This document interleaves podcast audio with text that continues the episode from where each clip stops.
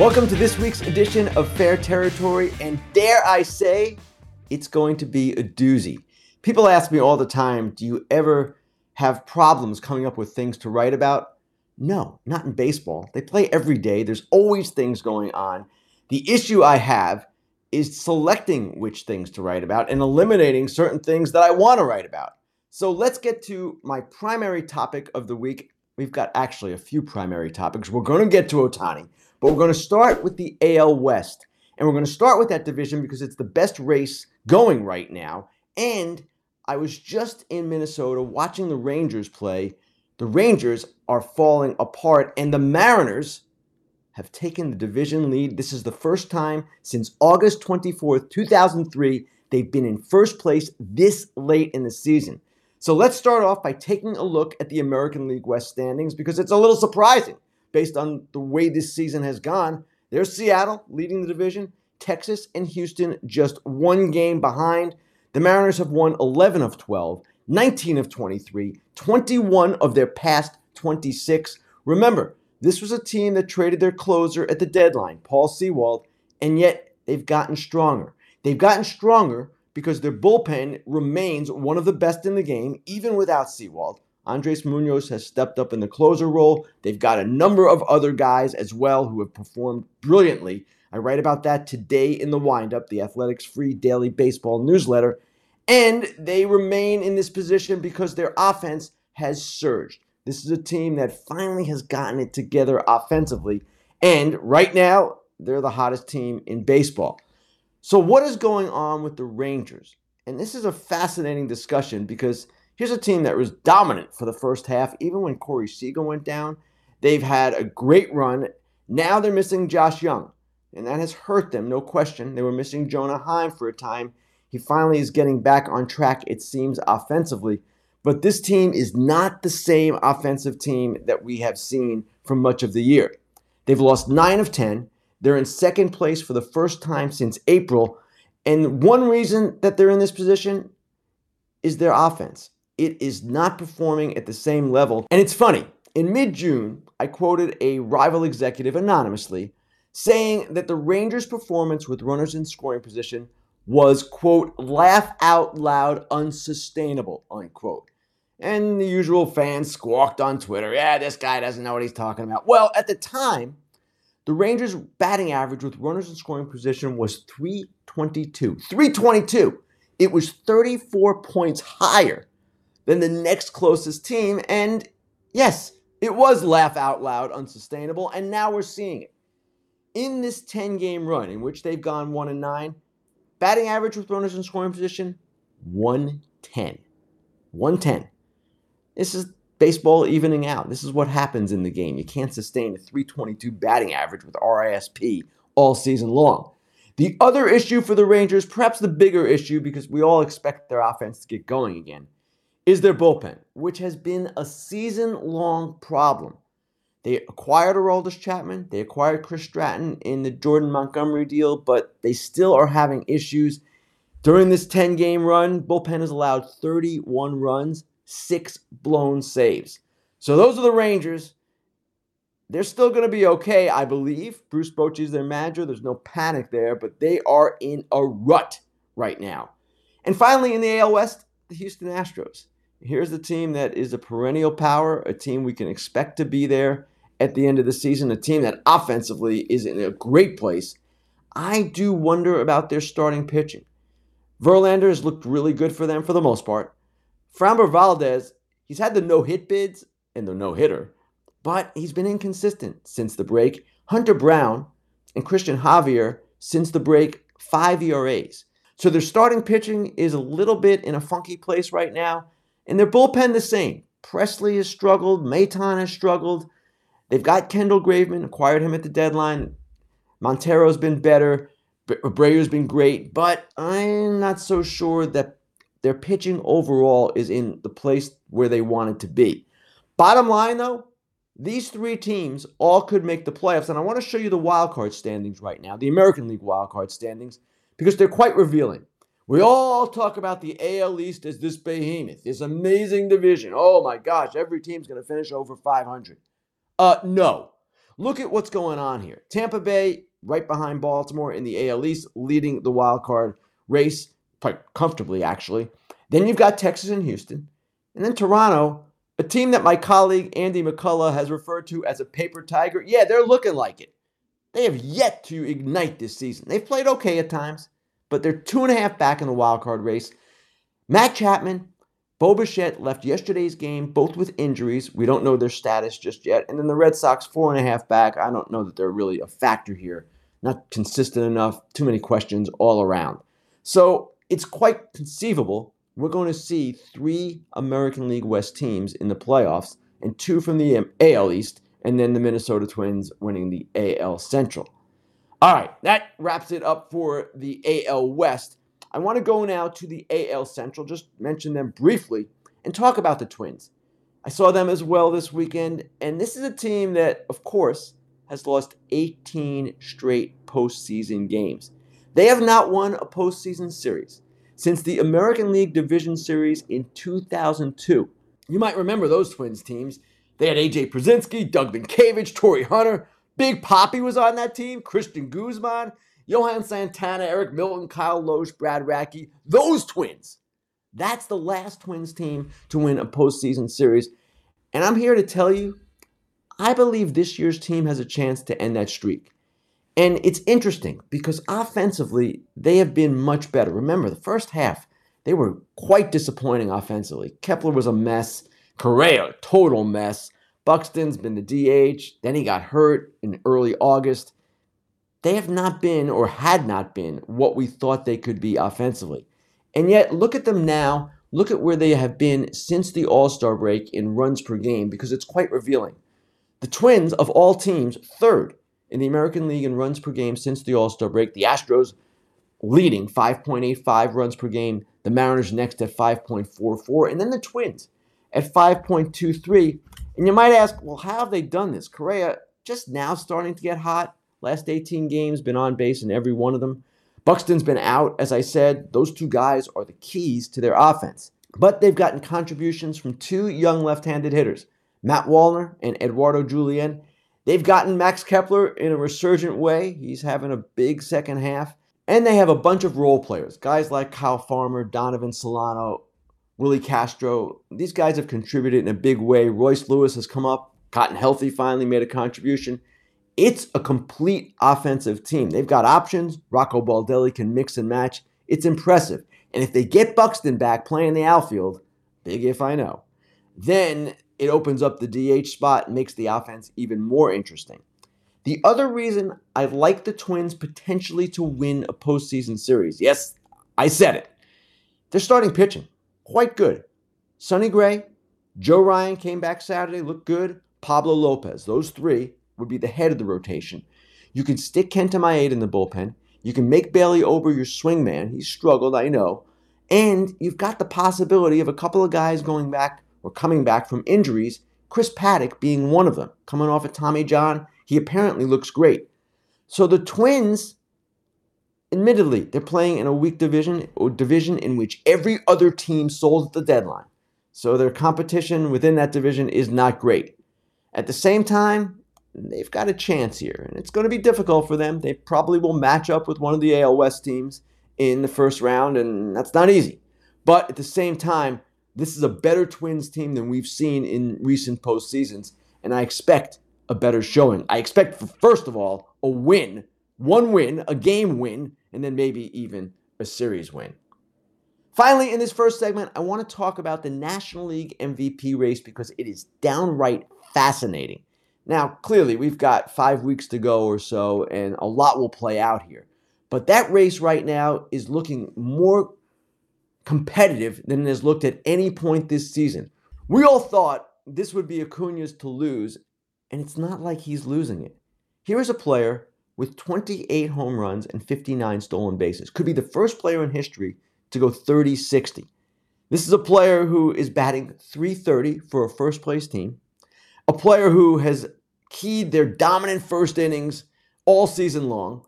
His lowest monthly OPS has still been above 900 and he might not win the MVP. It's incredible. The guy that is chasing him, the guy that in some eyes probably has surpassed him, would be Mookie Betts. And I want to show you a series of different charts here to demonstrate just how close this race is. Maybe not that close, maybe tilting incredibly in Betts' favor. Let's start off with OPS, the OPS comparison.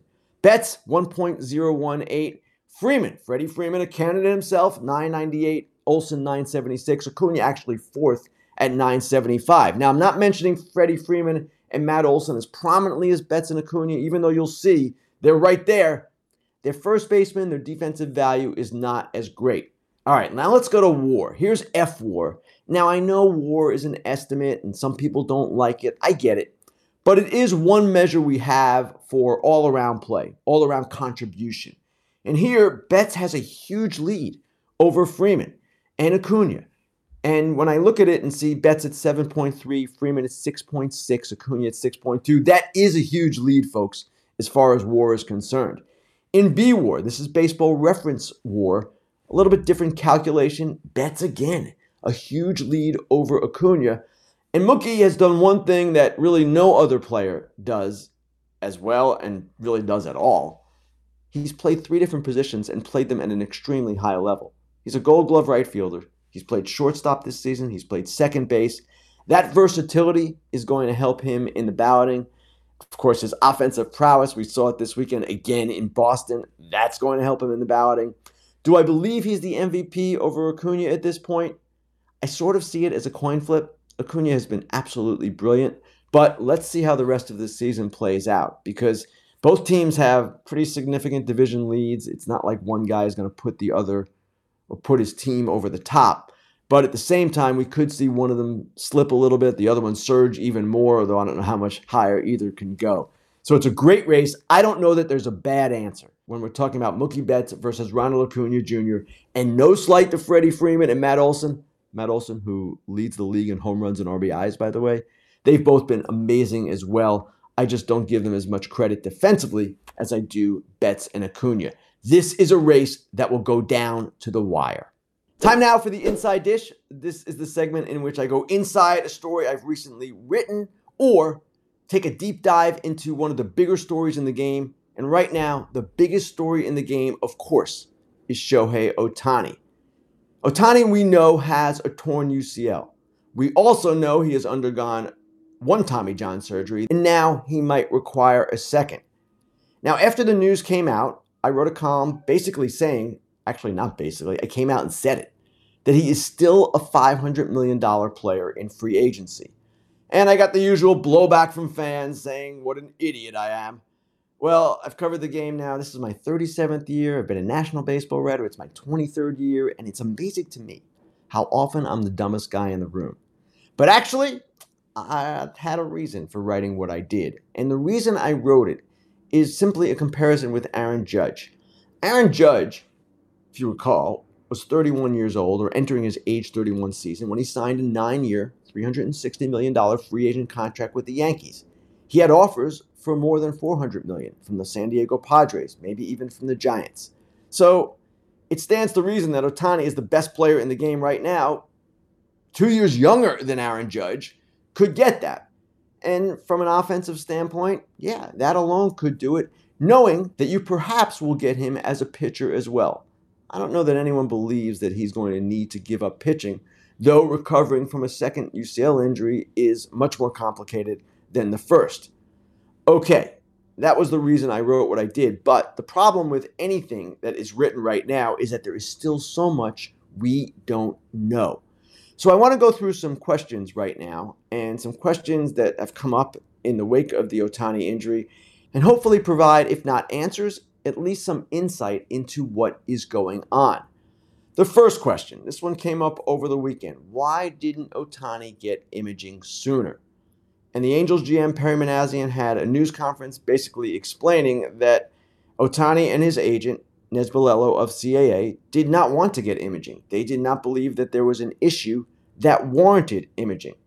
And if you go back and you look at the timeline, what happened? He had a finger issue that caused him to leave three consecutive starts in late June and early July. Then he had cramping that forced him out of consecutive games as a hitter in late July. And at that point, he cited fatigue, took some time off. It was understandable that he might be tired, considering that he's been pitching and hitting at an extremely high level the entire season. So, according to Minasian, imaging was offered to Ohtani and the agent and Ohtani said, no, it's not warranted. We don't need it. And keep in mind, a player in his free agent year doesn't want an MRI in his file in most cases. They want to show a clean bill of health. So, Ohtani comes out and pitches last Wednesday and of course leaves the game, and then it is revealed he has a torn UCL. People might ask, okay, how did this happen? Well, people could blame the WBC. He certainly had a big performance in that. You can blame the pitch clock. You can also blame the fact that he throws really hard and that pitchers get hurt. This is what happens. The suspicion or the belief is that he injured himself in that game because he came out in the first inning throwing 95. It's hard to throw 95 with a torn UCL. He injures himself and then, of course, continues playing. This is the next question. Why is he still playing? Well, as we know, and we've seen from Ohtani before, you cannot do any further damage to a UCL when you're hitting. So that's why he's still out there at this point. But my question is well, why is he still out there when he should be figuring this out and making a decision on what he wants to do? He does have a chance to hit 50 home runs. We know that. He has a chance to sew up the MVP. We know that as well.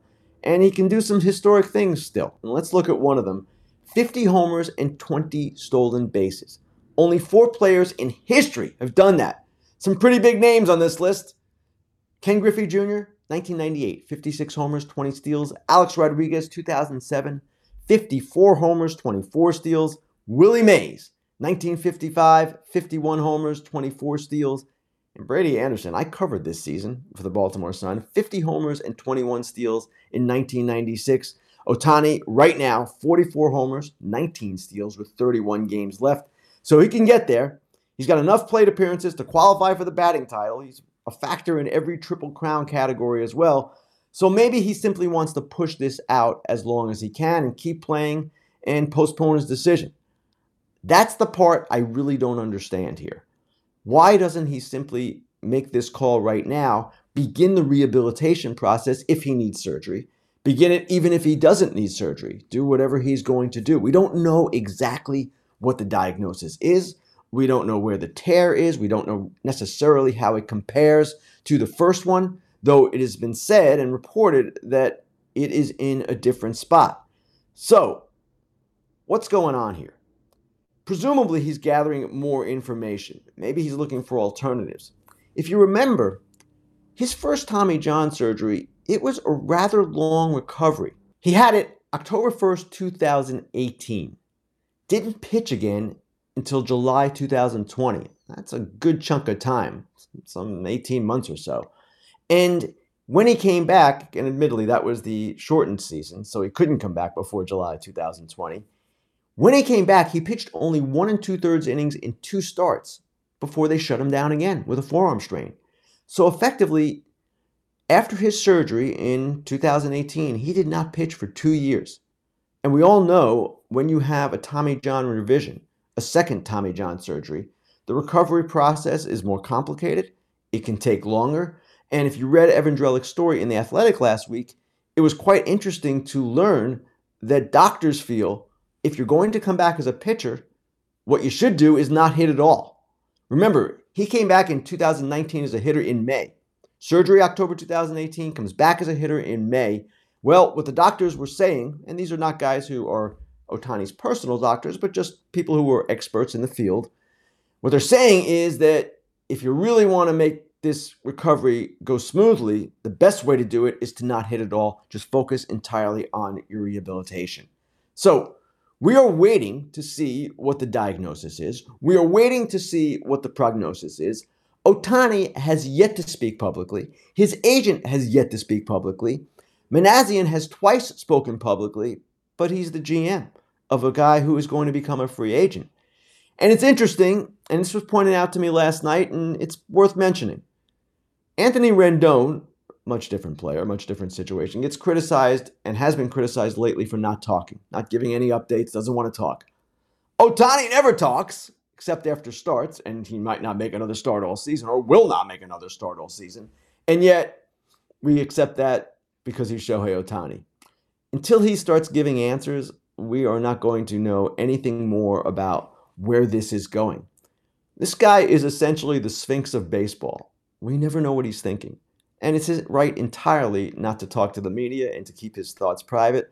We don't know what his thoughts are regarding free agency. We don't know what his thoughts are regarding his injury. We don't know really what makes him tick. What is going to be his goal in free agency? What is going to be his goal going forward as a player? Does he perhaps consider now just hitting entirely? Does he still want to pitch? None of this is even remotely in our knowledge right now. So we're just going to have to wait and see. Obviously, we all want him back as soon as possible. We all want him back as the player he was. If he can't be that player, okay, he'll still be something special. Time now for Dude and Dork of the Week. The dude is a player we discussed earlier in the show, but yeah, he's going to be the dude of the week too. And the player is Mookie Betts. He's dude of the week not simply because his return to Boston was an absolute triumph. He went 7 for 15, two doubles and a homer, played brilliantly. But it's because also of the way he carries himself, the class that he shows in virtually every scenario. And going back to Boston, he could have talked about how the Red Sox didn't make him this offer or that offer. No. He rose above the fray. He said that's a question for the Red Sox and what they wanted to do, how they handled this and basically removed himself from that conversation. And there was a question at the time when he was still with the Red Sox did he really want to stay in Boston? And he has said if the Red Sox had made him the offer the Dodgers later did, then yes, he would have. We don't know. If the Red Sox had thrown enough money at him, yes, of course, I believe he would have stayed in Boston. Why wouldn't he?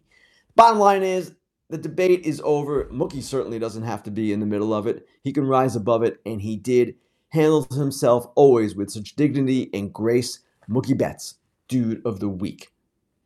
Dork of the week. I believe this is round two for this cat. Maybe not. But I wrote about him last week. And I wrote about him because he spoke to Tyler Kepner of the New York Times. Tyler now with The Athletic, by the way. But Tyler's last story for the New York Times was an interview with the Orioles' main guy, John Angelos. And John Angelos said a number of things that I found objectionable in that story. One of which was that the Orioles are not going to be able to afford guys like Adley Rutschman and Gunnar Henderson long term unless they massively raise ticket prices because otherwise they might financially go underwater. And my column last week was essentially keyed on those comments. And the reason that he is dork of the week is because they are simply comments that are not true. The Orioles, yes, even the Orioles can afford players long term. I made the point in the article that the Orioles signed Chris Davis to a seven year, $161 million free agent contract in October 2016. They did not go financially underwater. They did not massively raise ticket prices. They did not go bankrupt. I made the point also that the Tampa Bay Rays signed Wander Franco for 182 million, same offseason, offered Freddie Freeman 140 or 150. It was his choice uh, they're doing okay too. They're surviving. Now, granted, I'm not dismissing that teams with lower revenues have significant challenges in this sport, greater challenges to an extent than their high revenue brethren. But don't tell me that you can't afford players. You can afford players. John Angelos, Dork of the Week. And by the way, if John Angelos continues to stretch out the Orioles lease negotiations with the Maryland Stadium Authority, their lease expires December 31st. He's going to be Dork of the Week again. The state is offering him $600 million if he signs the lease. 600 million for ballpark upgrades. Uh, that should be enough. It's been hot and sunny everywhere lately, which is why it's so important to protect your eyes. And that's why I want to tell you as well about our new sponsor, Shady Rays. Shady Rays is an independent sunglasses company that has a world class product that is just as good as the expensive sunglasses that are out there. They have durable frames, extremely clear optics for outdoor adventures, and what really separates them is the best protection plan in the industry. If you lose or break your pair, even on day one, they will send you a brand new pair with no questions asked. It's pretty good. And if you don't love your Shady Rays, you can exchange them for a new pair or return them for free within 30 days. So you can buy and wear your Shady Rays with the confidence that they have your back. From building playsets for pediatric cancer patients to providing young adults with MS the outdoor adventure of a lifetime, Shady Rays is helping communities all over the place, and that is, of course, another reason why I am so happy that they are one of our sponsors. Now, Shady Rays are giving out their best deal of the season. So go to shadyrays.com and use code FOUL for 50% off two plus pairs of polarized sunglasses. Try for yourself. The shades rated five stars by over 250,000 people. Looking ahead this week on Fox, I've got Phillies at Brewers. Really looking forward to this one. Two potential playoff teams, likely playoff teams, I would say. And the Milwaukee Brewers right now playing at an exceedingly high level. They've won eight straight. They've stretched their lead in the NL Central to four games. And the thing I love about the Brewers, and honestly, they are one of my favorite teams to follow because they always play to their expectations, if not beyond, and usually beyond, quite frankly. The manager, Craig Counsell, he's in the last year of his deal. We know this. He's a special manager. He gets things out of that team that I don't know that other managers could.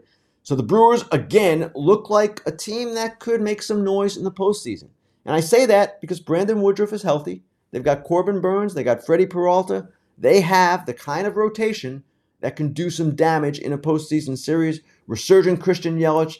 Offensively, they're not great, but they're good enough. Defensively, they're pretty darn good. So Phillies at Brewers, looking forward to that one this week. Now, let's go to Grilling Ken, in which you guys ask me plenty of questions about what's going on in this sport. Let's start with Greg Wells. Greg asked, the Nats have gone 24 and 15 since the All-Star break. That's a 600 pace over six and a half weeks, six-ish weeks. Are they improving faster than expected? Is their rebuild ahead of schedule? Interesting question, Greg. And I wrote about the Nationals today in my notes column and I kind of dug deep into what they are doing and how they are doing this. And it's refreshing, actually, that Davey Martinez and his staff, they are trying to instill in this young team fundamental skills, the way to play the game properly. This is the kind of thing they're emphasizing right now. You might say, well, Ken, don't all teams do that? Ah, I don't know so much if all teams do that. Right now, we see an emphasis on metrics, sometimes over fundamentals. And yet, what you're seeing from the Nationals – is an improved base running team, an improved defensive team. This bears out statistically, and a team that, in August at least, is striking out batters at a greater rate than it has in almost two years. So the Nationals look pretty good right now, and yes, their rebuild might be a little bit ahead of schedule.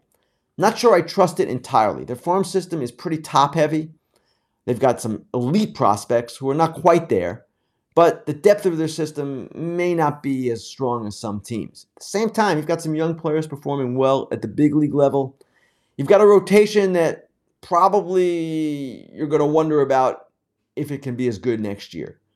But still, the Nationals are playing extremely well. They're ahead of the Mets in the NL East. They've got the same record as the Padres. Kudos to the Nats. Next question comes from Brian. Brian asks For all the hype is the Tampa model overrated? Friedman et al. have one title between them, and that is a huge asterisk because it was the COVID season. Now, Brian, I appreciate the question, but I'm going to challenge you here. To me, the measure of a franchise and an organization, the success of an organization, is not World Series titles. Of course, every team wants to win a World Series title. It's really hard to do, especially now with an expanded postseason. To me, the measure of an organization is success in the regular season. And can a team sustain that success? The Dodgers certainly have. The Rays certainly have. The Red Sox, with Chaim Bloom as their head of baseball operations, they've been kind of up and down. So you can say they haven't been consistent. That's fair. But I would say the Tampa model, if you want to call it that, has been pretty darn successful. And the fact that it's produced only one World Series championship in a COVID season that does not diminish at all for me what those teams have accomplished. The Rays are a low revenue team. The fact they compete the way they do every year is something of a miracle in this sport. And again, I just believe that all of those teams that you might want to include in the Tampa model, Matt Arnold, he is from Tampa Bay as well. He's with the Milwaukee Brewers now. James Click, they won a World Series last year in Houston. He came from Tampa Bay, so it's really two World Series titles. And they've done okay. All right, final question now comes from Let's see where we're at here. Aaron Perez. Aaron says, Do you think the PR parade by John Fisher helped or hurt his cause? Well, it depends on who you're talking to. If you're talking to John Fisher or Dave Kaval, everything's going great. We're going to Vegas.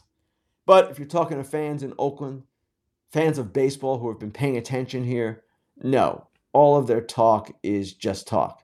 Now, I wrote in my notes column as well today that there are some things happening on the field for the A's that, even though they're on a 115 loss pace, are somewhat promising. But when Fisher says we're going to have a much more expensive team in Las Vegas, I don't know why anyone should believe him when he says all the things about how great things are going to be. No, you've got to prove it, pal. And we've seen you tear down this team, a very successful franchise. We've seen it become almost a self fulfilling prophecy of failure in Oakland. That's on ownership. So John Fisher can talk to the Las Vegas paper all he wants, can paint the rosiest future imaginable, but we'll see how this team performs once it gets to Vegas in 28. And by the way, there are a few seasons that will take place before that. John Fisher, you're going to play baseball then, or you're just going to wait? We'll see. Want to thank everyone for their questions. Want to thank everyone for listening, for watching. You know where to find us YouTube, Spotify, Apple, wherever you get your podcasts. Like us, subscribe to us. One programming note.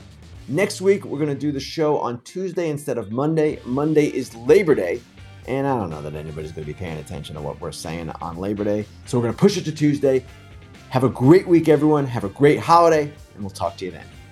Hey FT Live fam, if you're new to the party on the BetMGM Sports app, enter the promo code FOUL F O U L, for up to $1,000 back if your first bet loses. It's simple. Ready?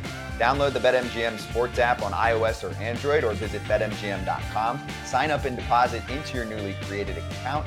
Place your first bet offer and receive up to $1,000 back in bonus bets if it loses. If the bet does lose, your bonus bets will be available once the wager is settled. Gotta use the bonus code FOUL.